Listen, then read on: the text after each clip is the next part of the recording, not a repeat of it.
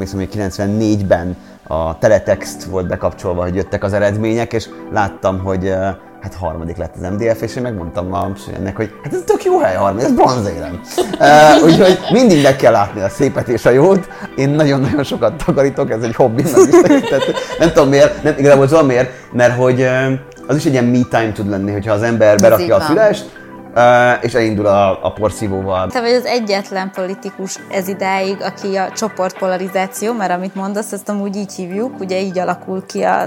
Most nem kellene vele, a pszichológus! Az, hogy én vigyem a gyereket a bölcsibe, meg az oviba, az főleg azért is, hogy akkor megnézem, hogy a felújításaik hogy vannak. Rend van-e, hogy ez abszolút funkcionális. De pedig itt vagy 37 évesen, olyan fizikummal, hogy a bicepszednek saját Instagram oldala van.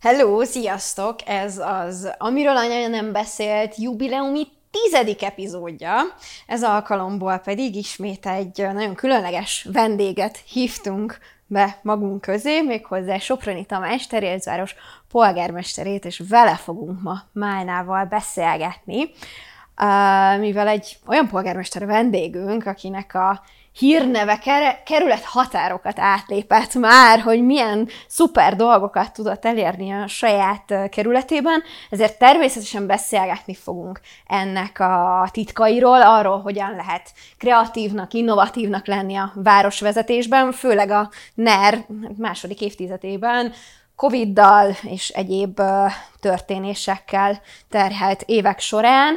De hát természetesen nem csak konkrét politikai aspektusról fogunk beszélni, hanem kíváncsiak leszünk ennek az emberi oldalára is, hogy hogyan éli meg mindezt egy 30 éves férfi, hogyan éli meg a környezete, a családja, milyen tabukat kellett ledönteni, és persze mi az, amiről ő mondjuk jövőben apaként beszélne a gyerekeivel. Kezdjünk is bele, hallgassatok minket szeretettel! Először is köszi, hogy elfogadtad a meghívásunkat, és itt vagy velünk, köztünk. Ahogy így a bevezetőben is mondtam, kezdjük egy kicsit így első körben a politikai aspektussal. És hát ugye néhány adással ezelőtt Donát Anna is volt a vendégünk, akinél hát egyértelmű volt, hogy azzal kezdünk, hogy hát ő ugye az anyatejjel is azt szívta, hogy a politikában nőtt föl, az egész családja ugye ezzel vette körül. Hát nálad nem ez a helyzet, tehát te teljesen más irányból kerültél ide a politika világába, és hát hogy hogyan kerültél ide, hogyan lettél végül politikus, és miért pont a városvezetői irányba indultál el? Húha, ez most akkor egy ilyen félórás kérdés. Jó, és ezt nem kell egy ilyen szinten kifejteni, csak úgy nagyjából. De először is nagyon szépen köszönöm a meghívást, megtisztel, hogy pont ebben a jubileumi adásban találtatok meg engem. Igen, én nem ilyen politikus családból származom, bár a politikával foglalkozott, vagy közélettel azért a család mindig. Én arra emlékszem, hogy a MDF-es volt a család alapvetően a 90-es évek elején, és emlékszem, hogy 94-ben a teletext volt bekapcsolva, hogy jöttek az eredmények, és láttam, hogy hát harmadik lett az MDF, és én megmondtam a Sülyennek, hogy hát ez tök jó hely, harmadik, ez bronzérem. Úgyhogy mindig meg kell látni a szépet és a jót, ők ennek kevésbé örültek akkoriban, de valóban szerintem a városvezetés az a legszebb szintje a politikának, és persze elfogult vagyok, de majd biztos beszélgetünk olyanokról is, hogy miért nagyon nehéz ma politizálni, lelkileg, mentálisan, érzelmileg mennyire megviselő, és azt gondolom, hogy emberként is ez egy fokkal könnyebb, mert itt inkább tudunk árkokat betemetni, mint árkokat ásni. És azért is, mert hát én viszont lokálpatriótaként Terézvárosban 37 évenből ott éltem, nem tudom, 35-öt, tehát életemnek a nagyon nagy részét. Ez nagyon közel áll hozzám az, hogy mindig láttam azokat, mik voltak a hibák, és most legalább kaptam egy esélyt, hogy ezeket kijavítsuk. Hát ez nagyon szuperül hangzik. Én reflektálhatok egy dologra? Abszolút. Amit mondott a Tamás, hogy mondtad, hogy ez a harmadik hely, ez mennyire jó, és hogy a pohár félig tele van, vagy félig üres. Szerintem ez egy tök jó ilyen mindset, és megküzdőke lehet, és te is mondtad, hogy azért mennyire nehéz most a politizálás, és akkor az első telibe a közepébe kérdésem, hogy mi az, ami neked segít abba, hogy így megőrizd azt, hogy motivált maradj, és aztán még visszakanyarodhatunk a hogyan csinálsz politikát helybe kérdésre, csak ezt most kihallottam, ezt a neked a pohár félig tele van dolgot. Hát, hogyha az a kérdés, hogy hogy őrzöd meg a mentális jól létedet, igen. Hát,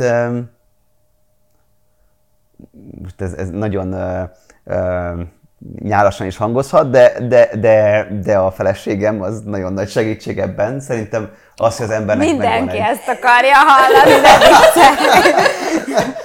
de tényleg, tehát az, hogy van egy olyan otthonod, ahol amikor találkoztok mind a ketten a munka után, akkor az egy szeretetteljes otthon, ahol még közösen csináltok valamit, és közösen pihentek, és soha nem kell arra gondolni, hogy itt valami konfliktus lehet, vagy ilyesmi, az egy csodálatos érzés. De persze nem csak ez, tehát hogyha a politikából való néha kiszakadás is kell, és ezek az edzés például, a hobbik segítenek, én gyerekkorom óta szerepjátékozom, ami egy ilyen társasjáték tulajdonképpen. De ezért D&D-zel vagy? Igen, most Pathfinderzünk, de igen, D&D. És hogy én mesélek mindig, és nekem az a kreatív alkotói folyamat, hogy én akkor leülök felkészülvén egy játékalkalomra, és írok egy 5 oldalt, amit összeszedek, az is kiragad ebből. Ez nagyon kell. De jó. Nálunk ezek a családi asztalnál régen gyerekkoromban D&D-ztünk napokat, nagyon durva. Hát rengeteg testvérem van, úgyhogy így lehet. Ez nagyon menő. Jó, oké, szóval hobbi meg, de akkor visszaadom a szót. Nem, mert erről még azért szeretnék egy kicsit később így mélyebben bele menni ennek a részleteiben, meg a mentális egészség és a well-being témakörébe. De picit evezzünk még vissza a szárazabbnak tűnhető politikai részre.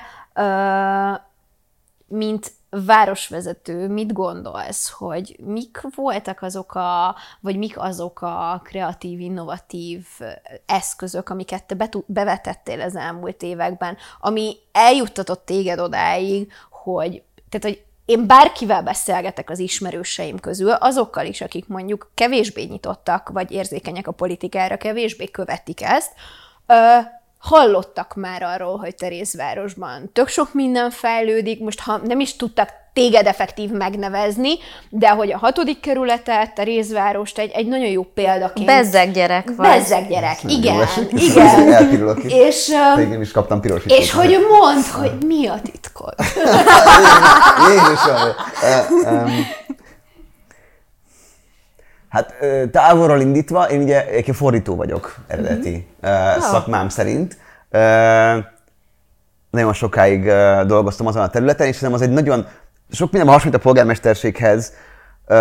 Talán Konrád György írta... Ezt nem gondoltam. Mindjárt kifejtem. Konrád György írta, van egy esszé, az elmélkedés a polgármesterségről, és abban írja, hogy az jön le belőle, hogy ő szereti a politikusokon belül a polgármestert, mint állatfajtát, mert hogy ilyen rendszerben kell látni dolgokat, és mindenhez is kell érteni.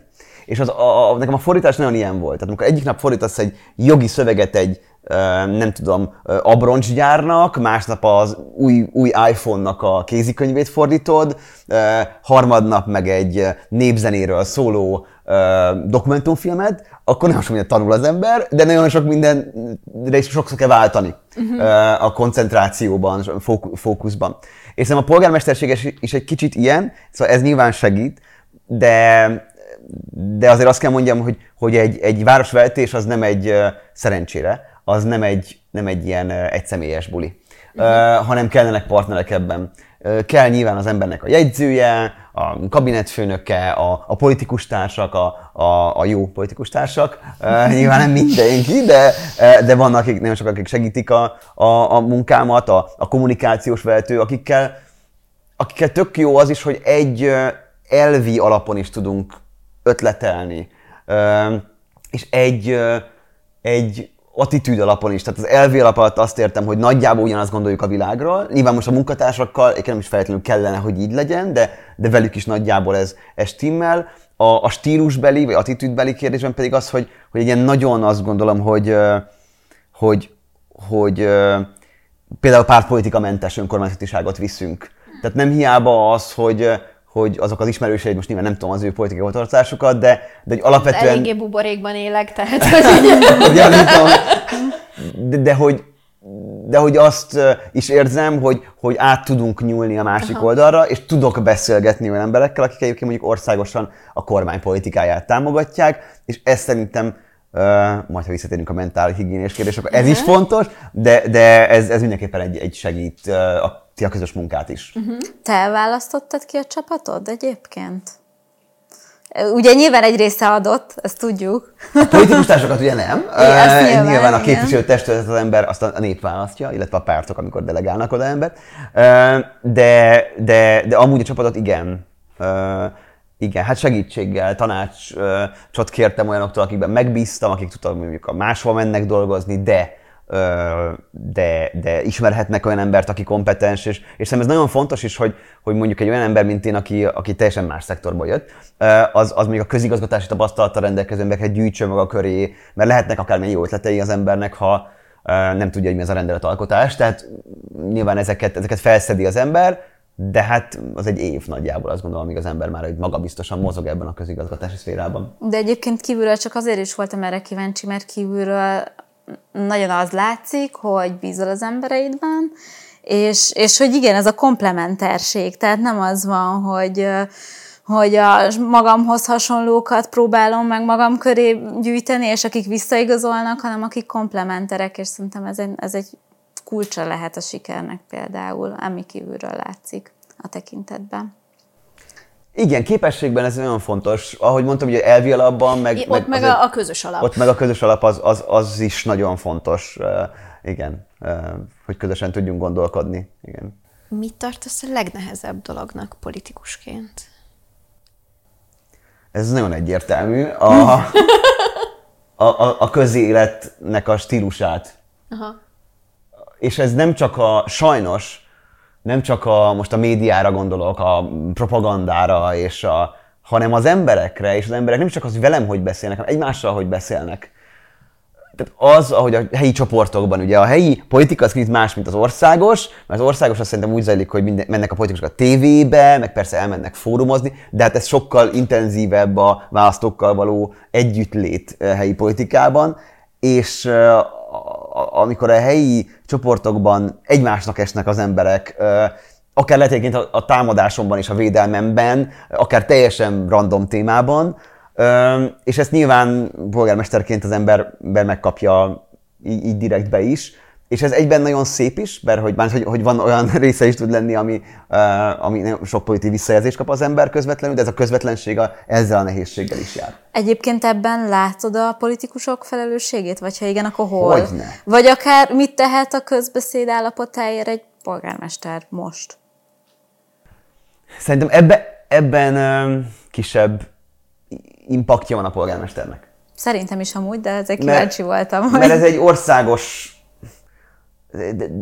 dekádoknak a fejlődése rossz irányba, amiről most beszélünk, de különösen nyilván az elmúlt 10 néhány év, és nem csak a kormánypolitikája miatt egyébként, hanem szerintem a közösségi média miatt is. Az arctalanság miatt, vagy ott biztosított arctalanság, mert lehet, hogy ott a nevem egyébként, de az semmit nem jelent. Van felelősség a politikusoknak nagyon sok. Ha megnézzünk mondjuk egy 90-es évekkel egy rendszerváltás utáni vitát, mondjuk hogy beszéltek egymásról, még Tordján József is, aki aztán tényleg undorító szavakat is használt, tehát hogy liberális férgek, és de hogy... Ma már ez sokaknál hát a hétköznapi... Kedd reggel 8, vagy nem tudom, ez a mise utáni. És akkor ennél rosszabb. Kevert előttig, bocsánat, ez nagyon sztereotíp volt, és nagyon nem PC, úgyhogy... Hát Orbán Viktornak ugye a mise után, most jöttem igen, a templomba, én arra akartam utalni ezzel, hogy sajnos tényleg brutális az, hogy mit meg nem engednek egymással szemben a politikusok, és aztán akkor nyilván az emberek is azt látják, hogy meg lehet engedni ezt a másik féllel szemben, és akkor meg is lehet esetleg már pofozni, és akkor meg is lehet már rugdosni, és így egyre mélyebbre ássuk ezt a gödröt, és azt nem veszik figyelembe, akik ebből a gyűlöletből élnek, mert ők ugye ezért vannak, ezért tudnak hatalmon lenni, és sokan azt gondolják egyébként a másik oldalról is, hogy ez egy alapeleme annak, hogy ők hatalomra kerüljenek szerintem, de nem veszik észre közben, hogy a társadalom süllyed, és amin ők ülnek, az egyre rosszabb állapotban lévő halom. Mondjad. Ez a depresszív része. Még ehhez hozzákapcsolva, te követed a kommenteket, vagy van valaki, aki követi helyetted és szól, vagy ez mennyire hagyod magad bele süllyedni ebbe a közbeszédnek nevezett tócsába? Nagyon szépen köszönöm ezt a kérdést, mert egyszerűen a 444 csinált velem egy interjút, azért konkrétan, mert megfigyelték, hogy mindenre rohadt gyorsan válaszolok, kommentelek, és ez így meglepte őket, hogy így személyesen válaszolgatok mindenkinek. És igen, én ezt személyesen nem csak a saját oldalamon, a Terézváros Facebook oldalát is nyilván aktívan követem, és a összes helyi csoportot, és reagálok a felvetésekre, amik tehát hogyha azt kérdezi valaki, hogy mikor lesz felújítva a Nagyméző utca, akkor megválaszolom neki, hogy állnak a tervek, stb. Viszont, hogy most hoztam egy döntést ezzel kapcsolatban, mert észrevettem, hogy ez nem fenntartható a mentális egészségem érdekében. Is kérdeztem. És az a döntésem, hogy meg fogom bízni egy kollégámat, tehát én le fogok iratkozni ezekről az értesítésekről, tehát ne jelenjen meg a falamon minden, és minden nap reggel és délután egy-egy idősávban meg fogom ezeket válaszolni, és felhívja a kolléga a figyelmet, hogy mit kell megválaszolni. De azt vettem észre, hogy ami a legrosszabb és a legnehezebb az, amikor akár az ember este 11-kor megnéz egy filmet, éppen zuhany előtt és még... És pitty-pitty jön az értesítés. És akkor látja azt, hogy valaki éppen mocskolja őt. Vagy nem is mocskolja, hanem egyébként egy releváns kérdést tesz akár fel, amit úgy érzi, hogy most nem tud megválaszolni. Tehát ez nem csak arról szólt a stílusról, hanem a stressz, mint olyan. Amit én egyébként korábban sosem éreztem, míg fordító voltam. Mert mindig megtaladtam a határidőket, ezt az ex-főnökeim biztos, hogy aláírják, és ilyenkor nem létezett az a dolog, hogy stressz, mert hogy megcsináltam időbe. És aztán rájöttem így a polgármesterségre, hogy ez létezik. És emiatt én azt gondolom, hogy ez nagyon szuper, de ezt valahogyan a módszertan át kell variálni, mert... Jelentkezem. Mert én is így... Érzékelted? Jaj, de jó. Hogy... Mit akartam kérdezni? Igen, csak hogy egy kicsit kijebevezünk a tócsából. Tudsz olyat mondani egészen konkrétum szintjéig, ami viszont tölt, tehát ami ezt kibalanszírozza, ezt a distress, ezt a lehúzást, sztori, bármi, egy pozitív visszajelzés, amit kaptál egy választótól, van ilyen történet a fejedben, ami visszatölt? Hát, hogyha a politikában, tehát nem a külső feltöltő erők. Igen, tehát a munka kontextusban. Abszolút, csodálatos dolgok vannak. Igen, azt már megvallom. Főleg polgármesterként. Szóval azért jó polgármesternek lenni még, mert így soha nem kell rombolnod, hanem mindig építened kell. És az építés alatt értem azt, hogy milyen... nyilván utakat újítunk fel, utcákat, közterületeket, de azt is értem alatta, hogy egy új szociális támogatásnak a bevezetése, és látod azt az embert, aki ezt igénybe veszi. Ami feltölt még ezen belül, az tényleg, amikor arcokhoz tudod kötni. Múltkor például van a köztisztasági cégünknél több hajléktalan kolléga is, aki egyébként bejár a hajléktalan szállóról, és dolgozik nekünk. És ugye eleinte alkalmi is, akkor naponta jön, naponta megkapja a pénzét, elmegy, és aki meg úgy teljesít, ő meg állandóra fel van véve. És most bevezettük azt, hogy minden évben szeretnénk legalább 1-2-3 kollégát kiemelni ebből a sorból, és adni egy szolgálati lakást kvázi. És például az, amikor egy hajléktalan ember be tud költözni, tehát amikor hajlékos lesz, az, ami az egyetlen megoldás ugye a hajléktalanságra, amit a mindenkori kormányok szerintem egy kicsit kevésbé, hogy mondjam, foglalkoztak az állami lakásépítéssel, és az állami tulajdonnak az ilyen megtartásával, az egy nagyon felemelő. De ez libabőr, ez a pölla. Igen. Ezért nagyon hálás a munkámért. Tényleg nagyon köszönöm a terézvárosiaknak, mert hogy ezeket azért átélni, ez nagyon szuper dolog. És a támogatásaink ilyenek tényleg nagyon sokszor, amikor bejön fogadónapra valaki, és így nem is tudja, hogy miben részesülhetne, hogy mennyi mindent tud az államtól, ami ebben esetben az önkormányzat kapni. És rájön, hogy mostantól könnyebben lesz egy kicsivel az élete. 30 000 forinttal. Ami azért nem kicsi, hogyha... Tehát, ezek igen, olyan feltöltő élmények. De persze mondom, az is az ilyen, amikor építünk valamit, tehát az iskolai udvar felújítása, minden az ilyen tök jó látni, a faültetés, hogy így hoppá, ott lett valami. És igazából ami engem nagyon motivált, és erre utaltam a lokálpatrióta vonalon, hogy például most kezdjük majd a Csengeri utcának a felújításától, egy új fasor lesz, és nagyon sokszor eszembe jut, hogy majd így tökre menő lesz eltolni most ott a gyerekemet. Most adtunk el ott egy lakást. Hogy? A Csengeriben. Ez egy rossz. Élek úgy a publikus, hogy mi ott egyébként tudtok, csak már nem tudtuk kívánni. De hogy az sokszor nagyon motivál, hogy mondom, elképzelem azt, hogy ott tolni majd babakocsival a gyerekemet, hogy már fák árnyékában. És ez meg egy kulturáltabb közegben, úgyhogy ezek mind töltenek. Még akkor ide a politikához lenne ilyen kb. 2 kérdésem, aztán áttevezünk egy picit a személyesebb vonalra is.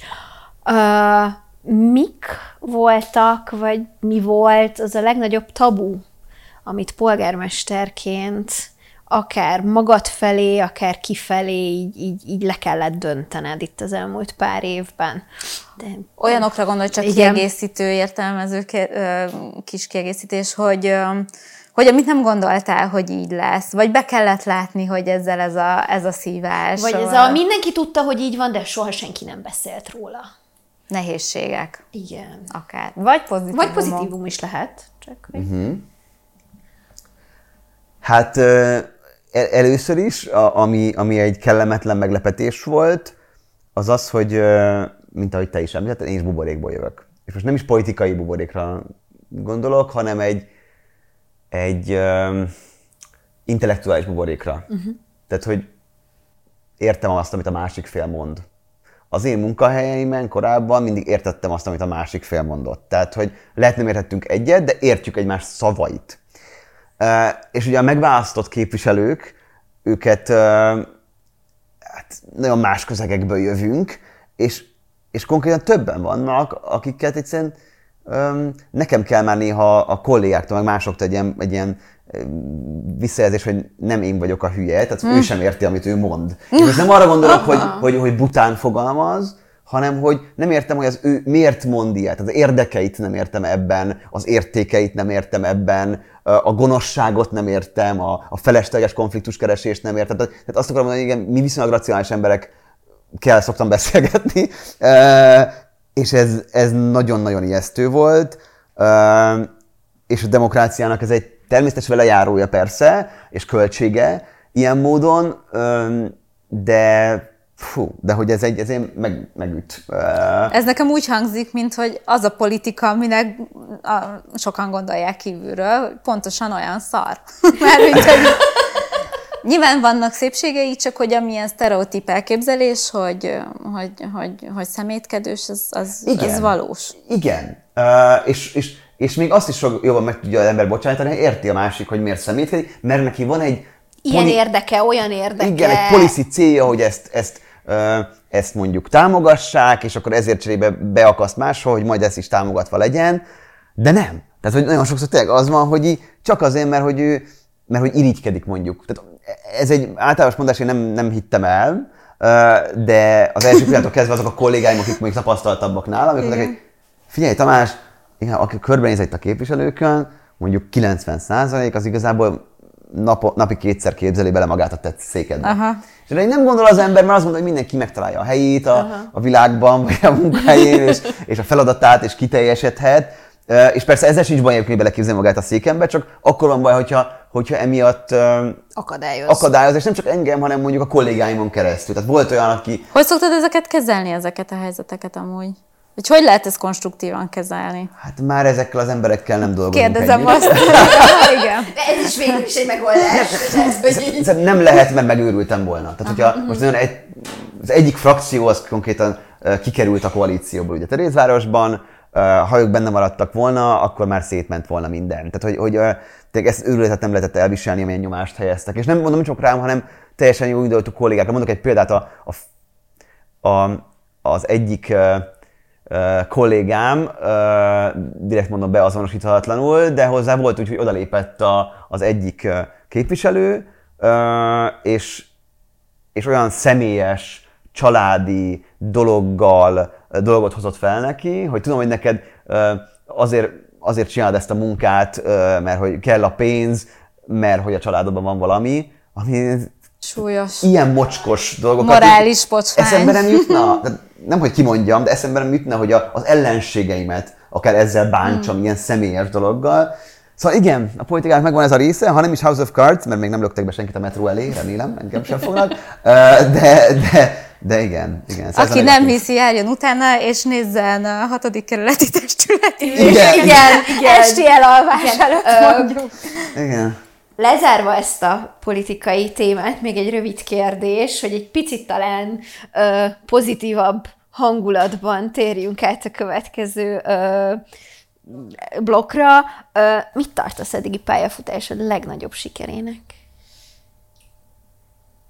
Ami így hirtelen eszedbe jut. Hogy azt kell megfogalmazni, hogy mi volt valamire mindenki azt mondta, hogy nem lehet megcsinálni, és megcsináltuk, az mi logikusan is ez egy nagyon nagy eredmény. Valószínűleg egy nagyon nagy sikernek életed meg.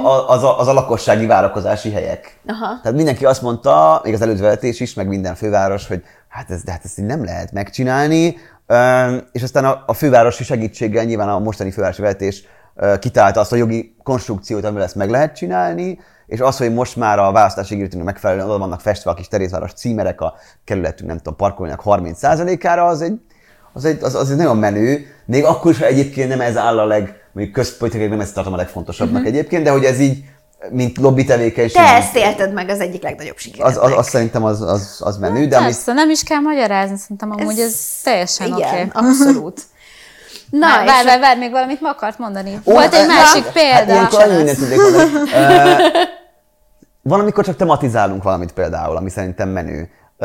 Mert nem biztos, hogy megoldás. Tehát nem biztos, hogy jó a mi megoldásunk, vagy hogy működik, vagy ilyen szerintem mondjuk a menstruációval kapcsolatos intézkedéseink. Ezt már mi is felemlegettük itt ebben a körben, igen. Azt köszönöm. De ez is, hogy emlékszem, hogy amikor a menstruációs szabadság, amit egyébként most korrigálunk éppen a szabályozást, mert azt vettük észre, hogy nagyon kevesen veszik igénybe, mert ugye az volt most már akkor kifejtem egy kicsit, hogy az volt ugye orvosokkal is egyeztettünk, hogy kelljen elmenni előtte vizsgálatra, azért, mert nagyon sok esetben megoldható a kiváltó ok, és meg tehát gyógyítható a diszmenorrea, és azt vettük észre, hogy viszont emiatt, hogy kell orvosi igazolás, és nem az van, hogy én bemondom, hogy most én nem jövök be, emiatt kevesebben vették igénybe, ezért most eltöröltük ezt a feltételt, hanem most bárki, ha azt mondja, hogy ő most nincsen jól, akkor nem jön be. Viszont meg a menstruációs szegénységgel kapcsolatban, mivel megint csak mernek az emberek egy kicsit jobban beszélni erről, az már szerintem egy eredmény. Szóval sokszor tényleg nem is csak a tettek. Antitabusítátok tökre ezt a témát, igen, ez szerintem óriási. Igen. És ez nem csak kerületi szinten, hanem tényleg gyakorlatilag szerintem ez országos szinten téma lett. Igen. És elkezdtek erről beszélgetni. Nagyon jó esett tényleg, hogy utána országos médiában... Itt amúgy azért felmerül bennem a kérdés, hogy női politikusok azért egy ideje már mondogatják ezt a menstruációs szegénység dolgot, és kellett egy férfi polgármester, aki elkezdett ezzel foglalkozni, és így országos téma lett. És ez nem tehát, szerintem... hogy ez... tök jó, hogy végre eljutottunk idáig, jussunk el bárhogy idáig, csak ilyenkor azért így a kis ördög az agyamban ilyenkor. Szerintem ebben az esetben azért nem igaz, mert amúgy abszolút sokszor, mert hogy azt szereti a média, ezt észrevettem, amit én megértek egyébként, ha valami történik is, tehát valami tényleges cselekvés, mert mondás az más, mint a beszédaktus is. Ezt egy döntéshozó tudja. És különösen a nem sztereotíp történéseket kapják fel, úgyhogy... Igen. Jöhetek én? Jöhetsz, igen. De mondtam meg, hogy most már kiveséztük muszáj átérnünk a csodálatos szakpolitikai javaslatokról a magánéletedre, mert már nem bírjuk tovább. Wow, ahogy kíváncsi leszek. Először még csak finom a magánélet, work-life balance, hogy már beszéltél róla, érintetted, de azért ebben szerintem még vannak jó gyakorlatok, amiket meg tudsz osztani, te hogy csinálod, mennyire figyelsz erre, mennyire zsigereled ki magad. Nekem van veled kapcsolatban egy élményem egyébként, valamilyen rendezvényen voltunk, én át tudok csúszni a workaholic fajtába, és akkor ezt mondtam, hogy elmegyek szabadságra, de akkor is dolgozni fogok, és nem tudom, és akkor valamilyen megsemmisítő mondatod volt az a kapcsolatban. Bocsánat! Vagy nem tudom, valami nagyon megmaradt, de hogy te hogy csinálod? Hát egyébként én ezt a mi generációink YZ-nek a legnagyobb betegségének tartom, és ez nyilván a neoliberális kapitalista kultúrának az eredménye. Egy kis értékrend, igen, Soproni Tamástól. De hogy tényleg az, hogy arra vagyunk büszkék, hogy fú, most csak 5 órát aludtam, mert még ráhúztam a melóban, meg én Szabin is megnézem az e-mailemet, és én is, tehát hogy nyilván, mert olyan bizonyos pozíciók vannak. Megnyugodtam, igen. De hogy erről igazából egy nagyon nagy rendszer szintű változást kéne elérnünk, és például amikor nem is tudom, melyik országban volt az, bevezették azt, hogy nem lehet büntetik, hogyha a munkaidőn kívül a főnök. Szóval Franciaországban talán? Ó, azt nehéz lenne elképzelni, nem, igen. Nekem Németország rémlik, de nem tudom. Valamelyik nagyobb nyugat-európai államban. Nem skandináv ország. Nem, nálunk szakadt ilyenek. De mindig, majd nézzünk. De igen, erről én is hallottam. És tudom, hogy az én kollégáim is egyébként sokszor dolgoznak így munkaidőnként, mert olyan a beosztásuk, hogy a kommunikációhoz reagálni kell. Igen. Tudod? Igen. De... Ha éjfélkor hoznak új törvényeket, és adják be a család a törvényt, akkor éjfélkor kell a reakciót kitalálni rá. És nyilván munkáltatóként ez nagyon jó, csak kizsigereled az embereket, és szóval, hogy ebben én egyébként Donát Annától is tanultam, egyszerűen nagyon fontos, hogy nagyjából, tehát nagyon benne voltam ebben, hogy mindig elérhetőnek kell lenni, és mindig dolgoznunk kell, és a elnökségben voltunk, a Momentum elnökségben 2017-ben, meg nem tudom, ezt 6-ban beszéltük, vagy mikor, nem a régen, Jézusom. És ő mondta, hogy neki a vasárnap a szent. Hagyjatok békén, nem fogok reagálni. És ott még úgy, én nagyon csúnyán néztem rá, és teljes mértékben igaza van, tehát teljes mértékben. És én is, tehát én próbálom ezt keresni. Ahogy előbb is elmondtam, nyilván az ilyen hobbik, edzés, stb. Ezekre aktívan időt fordítani, a családra odafigyelni, nem nyomni, kodni a telefont egyébként, miközben egy másik dologra koncentrálok, még filmet nézek. Vagy. Tehát az is egy közös cselekvés tud lenni, de csak akkor, hogyha nem csinálunk még 3 dolgot mellette. Tehát, hogy ezt így próbálom megőrizni.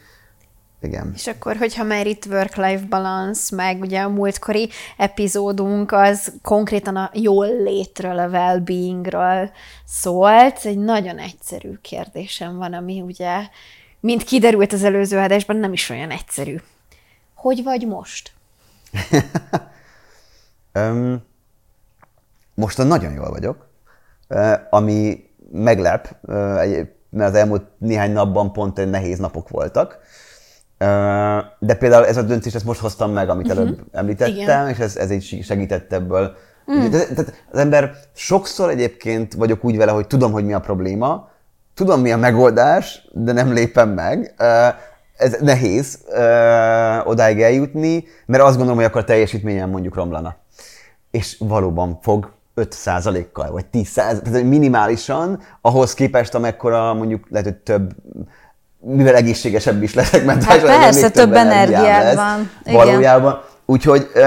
Mi segített amúgy ezt a döntést meghozni? Vagy mi billentett? Hát, szerintem egy ilyen mélypont. Tehát, olyan mélypont, hogy éreztem, hogy ez most engem nagyon stresszel, holott ez nem egészséges. Mondok példát, hogy az volt, hogy a helyi Facebook csoportokban egymás után jött fel néhány probléma, hogy az idősügyi programokkal kapcsolatban az egyik, a másik az valami társházi pályázattal. Nem is közvetlenül hozzám, ez egy ügyintéző intéző társházi pályázatot, de mégis nyilván ilyenkor már rögtön én is foglalkozom vele, bekérek információkat, hogy megválaszoljam. A harmadik meg egy régi problémának, amit már most oldunk meg éppen, és azzal kapcsolatban kritikákkal, és úgy éreztem, hogy hogy ezen jár az agyam, ezeken, és tehát eljutottam egy mély pontra, hogy ez így annyira stresszel, annyira nyomaszt, hogy ez már nem egészséges. Úgyhogy ezeket nyilván, ha az ember tudja a megoldást, az jó, mert akkor azt meg tudja oldani, hogyha elszállja magát, ha pedig nem, akkor meg nyilván tud segítséget kérni. Tehát az abszolút rendben van, már csak olcsóbbnak kell lennie Magyarországon a pszichológusoknak, és akkor mindenki járna. Ne is mondd, igen. Igen, ez is egy állandó témánk. Picit még a politikához visszakanyarodva, de mégiscsak a te hogy léted, azért a politika a legtöbbek szemében, még a mai napig az 50 pluszos, sok esetben nem feltétlenül a legjobb fizikai állapotban, a legjobb fizikumú férfiaknak a játszótere, tehát az öreg pocakosokéna, mondjuk ki. Györgyös azért néz rám, mert én ezt a szöveget kihúztam. Finomítottam rajta, tényleg. Finomítottam rajta. Te pedig itt vagy 37 évesen, olyan fizikummal, hogy a bicepszednek saját Instagram oldala van. Tehát, hogy ezt például, tehát, hogy hogyan küzdesz, vagy kell-e küzdened a korodból fakadó konfliktusokkal, nehézségekkel, vagy abból, hogy amúgy tökre nem egy sztereotíp politikus vagy, és hogy milyen kihívásokkal kell küzdened ebben. Ugye általában arról szoktunk beszélni, hogy nők a politikában, de hogy te sem vagy egy sztereotípnak mondható politikus, te mikkel küzdesz? Érdekes, ha bármikor bemegyek a boltba, akkor mindig sziával köszönnek nagyjából, hello, szia, kivéve, hogyha öltönyt hordok. Az öltöny, az hirtelen ilyen respektet ad mindenkinek, és ezt csak azért mondom, hogy tök fura, hogy nekem is tényleg meg kell küzdenem a szobában azért a respektért néha, mert mondjuk én nem hordok öltönyt egyébként, és nem szeretem. Igen, de ezt akartam mondani, hogy ezért nem vagy egy öltönyös típus. Nem, ezért mondom, igen, különösen fura érzés olyankor. És tök jó ez a kérdés abban a szempontból, hogy valóban nem csak... Sok hátrány van a politikában, meg ennek a szobának, a respektnek a megszerzésében, az lehet idő is, és persze lehet intellektuálisan is megszerezni mindenkinek, de azért, hogy nem sajnálom magamnak. Tehát férfiként egyszerűen ezt lássuk be, sokkal könnyebb dolga van az embernek. Mert ezt észrevettem, hogy minden egyes megbeszélésen is egyszerűen sokkal hamarabb pofátlanok a férfiak igazából. Sokkal beleugatnak. Én például arra kifejezetten ügyelek, hogyha valaki egy kérdésben nem szólal meg, akkor fel fogom szólítani a végén, hogy Sanyi vagy Mari, neked mi a véleményed erről? Mert lehet, hogy neked tök jó véleménye van, csak úgy érzi, hogy hát már biztos elhangzott minden, mert hogy egy visszahúzó ember, és ez nyilván tehát prevalensebb nők között, vannak ilyen férfiak is, de prevalensebb nők között ez a jelenség. Nagyon durva, te vagy az egyetlen politikus ez idáig, aki a csoportpolarizáció, mert amit mondasz, ezt amúgy így hívjuk, ugye így alakul ki a... Na, most nem kell vele, de pszichológus. Bocsánat, de hogy amit mondasz, az konkrétan így lehet megelőzni, igen. Hogy felszólítom azt is, és hogy ezt így tudatosan használod, ez nagyon-nagyon jól hangzik. Köszönöm. Ez egy ilyen megerősítő adás most. Go shopping. Egyébként nekem az is érdekel, hogy mindig is feminista voltál? Vagy annak tartod-e magad egyáltalán? Mondjuk ez, mint igen, ez már föl sem mergőzett. Hányadik hullámos feminista? Ó, kérdés. Nem tudom. Három nővérem van, tehát nyilván az ilyen partneri viszony, vagy szóval, hogy az így természetes. Azt gondolom, hogy... Ezt még sosem írtam le, vagy nem gondoltam úgy végig, hogy hogyan fogalmaznám meg, de... Nem, senki nem... ez a propaganda, megnézni akkor lesz, de hogy valójában senki nem bináris. Az attitűdjeinek az összessége alapján. Szerintem én valószínűleg az, hogy szeretek edzeni, szeretem a focit, az egy maszkulinebb besorolású, mindenki ezt nehez maszkulin az dolog. Edzést, azt durván challenge-elném. Az edzéssel, de... A súlyemelés, bocsánat, jobban. A nagyobb súlyok emelgetése, a küzdősportok szeretete, ezt mondjuk a... Ugyanakkor az, hogy én szombatonként Disney-t nézek, és énekelgetek musicaleket. Oh, mi a kedvenced? Frozen. De ez... igen. A kúrenség, de nagyon sok van, ami Encanto is csodálatos, és... Jaj, az annyira jó. Szóval... és szeretek takarítani, ugye, amit szintén ilyen femininnek gondolnak az emberek, ezek összessége vagyok én. Ettől függetlenül én egy férfi vagyok. És szerintem pontosan arról kéne beszélnünk, hogy igen, vannak férfiak, és vannak nők, és ezzel semmi gond nincs, és te lehetsz nőiesebb férfi, vagy férfiasabb nő. Hogyha az a kérdés a feminizmus alatt, hogy amúgy azt gondolom, hogy a mai helyzetből valamilyen módon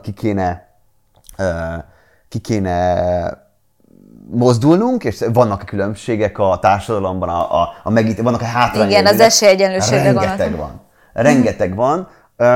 És talán ez az egyik olyan identitáspolitikai téma, amitről azt gondolom, hogy beszélnünk kell. Szerintem kettő van elsősorban, szerintem a nők, illetve a melegek jogai.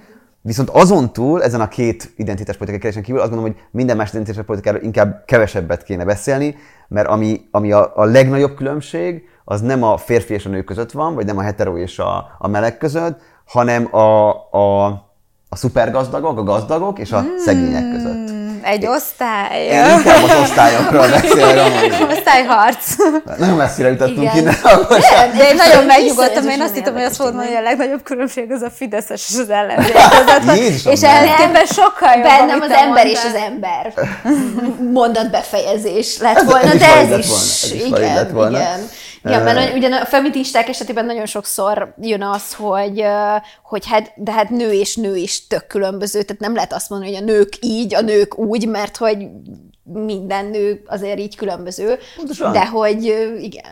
És szerintem azzal például olyan... Bárkonyi Andrea azt sem nevez rakható egy lapra, mondjuk, nem tudom. Hát nem. Igen, és például a mostani hófehérkével kapcsolatban bosszantott fel, ez az új Disney film lesz, amiben azt mondta a főszerepet játszó hölgy, hogy hát itt már nem arra vár, hogy őt megmentse a lovag, utána nem a konyhába megy meg, ami tök helyes szerintem nyilván, hogy vannak, a Jégvarázs például kedvenc, ez csodálatos, viszont azt is gondolom, hogy lehetnek olyan nők, akiket ez kicsit bánt.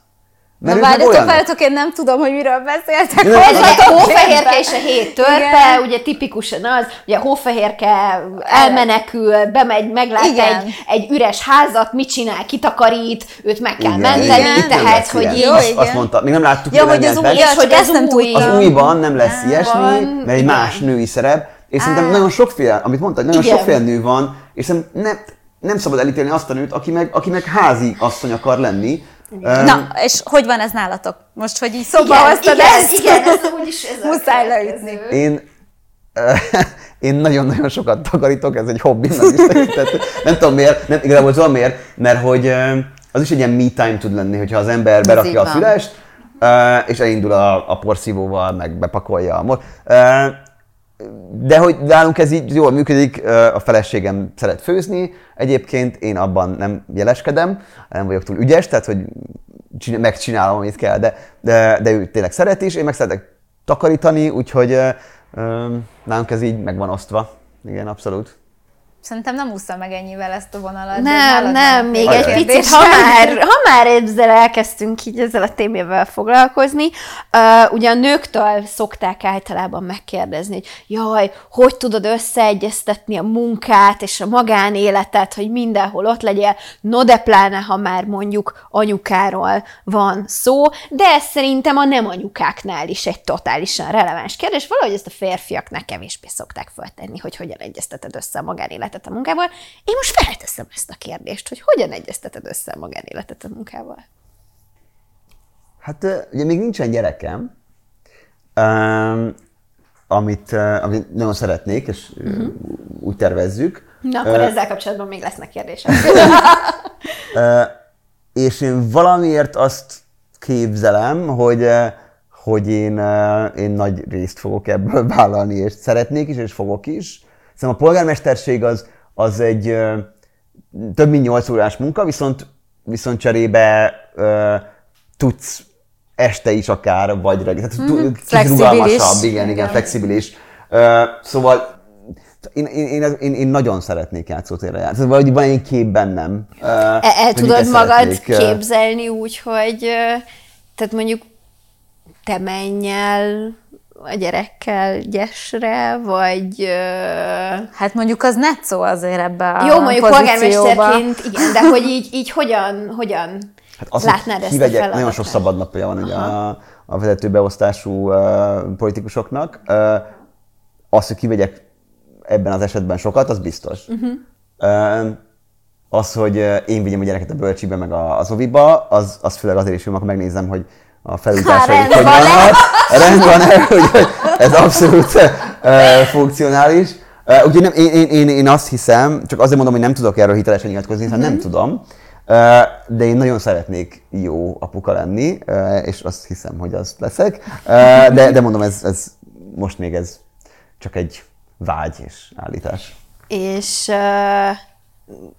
most egy picit nem feltétlenül úgy, mint jövőbeni apuka, hanem akár most is, de a jövőre nézve is. Mit szólnál, ha mondjuk a feleséged döntene úgy, vagy mondjuk akár jövőben a gyermeked, hogy akkor én frontpolitikus leszek, mint apa, vagy mint a férjem? Én frontpolitikus vagyok? Hát egy polgármester szerintem frontpolitikus. Ja. Tehát, hogy ez azért nem kérdés. Hát mit szólnék ehhez? Beszélgetnénk erről, megkérdezném, hogy ő miért támogatnád, vagy inkább kevésbé óvnád. Tehát, hogy mi lenne mondjuk az első reakciód erre, hogy úristen, ne, mondjuk főleg a gyereknél. Arra akartam csak utalni, hogy nyilván egy beszélgetésben meg lenne az én álláspontom, de megpróbálnám inkább őt belőle kihozni azt, hogy ő miért akarja ezt, mi tud még hasonlóan kielégítő lenni, mondjuk milyen más utak vannak, vagy ebben éppen mi az, ami ezen belül őt érdekli, mert az sem mindegy. De én, tehát ez egy nagyon nehéz munkának tartom, már korábban beszélgettünk ennek okairól. Igen. És nyilván az ember a saját szeretteinek a legjobbat szeretné. Szerintem ez Magyarországon, most a gyerekemről beszélünk, akkor nem tudom, 30 év múlva, vagy 20 év múlva, most attól, mikor vág bele, ifjúsági tagozba megye, 15 év múlva, vagy ilyesmi. De hogy nagyon szép dolog az, ha az ember felelősséget vállal a közösségért, tényleg, és ha megváltozik ez a média helyzet, meg ez a társadalmi helyzet, ahol így beszélünk egymással, akkor szerintem ez egy nagyon szép hivatás tud lenni, hiszen ha vannak policy céljaid, ha van egy víziód arról a kerületről, városról, országról, amit te akarsz vezetni, akkor ez így tud elérni, és ez gyönyörű. De inkább aggódnék, hogyha én egyszerűen azt is szeretnél. Igen, inkább félteném. Jó, és mi lenne az, ugye a podcastünknek a címe, hogy Amiről anya nem beszélt, hogy mondjuk mi lenne az, amiről neked nem beszéltek, akár a szüleid, vagy tehát, hogy neked kellett mondjuk az élet nagy tanulságait politikában, nem politikában így levonni magadnak, hogy mi hogy működik, vagy hogy nem működik, amit mindenképpen átadnál a leendő gyermekednek, amiről apa biztos beszélne. Hát az hogy merj kérdezni. Én nagyon sokáig, és azt hiszem, ez lehet egy férfi attitűd, de hogy azért nem mersz kérdezni, mert akkor kiderül egy hiányosságod, ami egy annyira buta dolog. Tehát, hogy ha kérdezel, akkor egyrészt megtudsz valamit, a másik az örülni fog neki, hogyha ő tudja a választ, hogy erről ő tud mesélni, és okosabb leszel, és jobb lesz a társasági kapcsolatod is. De hogy megvan ez az ilyen gőg, vagy ez az ego, hogy mondta azt a nevet, hát én nem olvastam azt, akkor azt a horkait, hát akkor most erről próbáljuk elterelni a témát, vagy utána olvasok majd közben, kérdezz vissza, és az miről szól? Tényleg nem olvastam még, tök jó. És szerintem ezt iskoláknak a felelőssége is, szóval oktatásban, hogy van ez a megfelelési kényszer, És igen, szóval, hogy ez hogy kérdez, mer kérdezni, mert nem csak könyvekből tudhatod meg az igazságot, meg az internetről, hanem más emberektől is, és nem, abszolút nem szégyenső. Fú, ez egy jó üzenet szerintem. Ez nagyon... Igen, hát az a helyzet, hogy én nagyjából feltettem a kérdéseket, amikkel én készültem. Szerintem, ha jól látom, akkor a végére járunk. Lassan a vége felé is közeledünk. Nem tudom, Málna, neked esetleg még... Nem, majd az adás után megkérdezem, ha még... Nem, én okés vagyok. Akkor hát nagyon-nagyon szépen köszönjük a beszélgetést. Köszönöm a meghívást. És itt a kedves nézőknek, hallgatóknak, szerintem útravalóként ezt az utolsó gondolatot, ezt nagyon tudjuk ajánlani, legyen férfi, nő, abszolút. Bármi, aminek gondolja magát. És nyugodtan nézzetek Jégvarázst, és énekeljetek közben hétvégén. Nekem még ez a kiegészítő üzenetem. A musical éneklés egyébként az biztos, hogy... egészséges. Ugye? Szerintem is az flow. Igen. Egyébként nekem csak így tényleg nagyon viccizáró gondolatként múltkor láttam egy ilyen mémet, hogy miért nem csinálnak Disney karaoke esteket? Mert hogy ez ilyen elvesztegetett tehetség van benne. Igen. A fürdőszobában kigyakorolt elvesztegetett tehetség. Megtakarítás közben. Jól van. Hát akkor nagyon szépen köszönjük. Tényleg még egyszer, és... Köszi nektek, hogy néztek minket, hallgattok minket. Ez volt az Amiről Anya nem beszélt 10. adása. Nagyon szépen köszönjük most is az Indítsuk Be Magyarországot Alapítványnak, hogy ez megvalósulhatott. Kövessetek minket Spotify-on és minden legfontosabb és elérhető podcast felületen, és találkozunk nem sokára. Sziasztok! Sziasztok! Hello!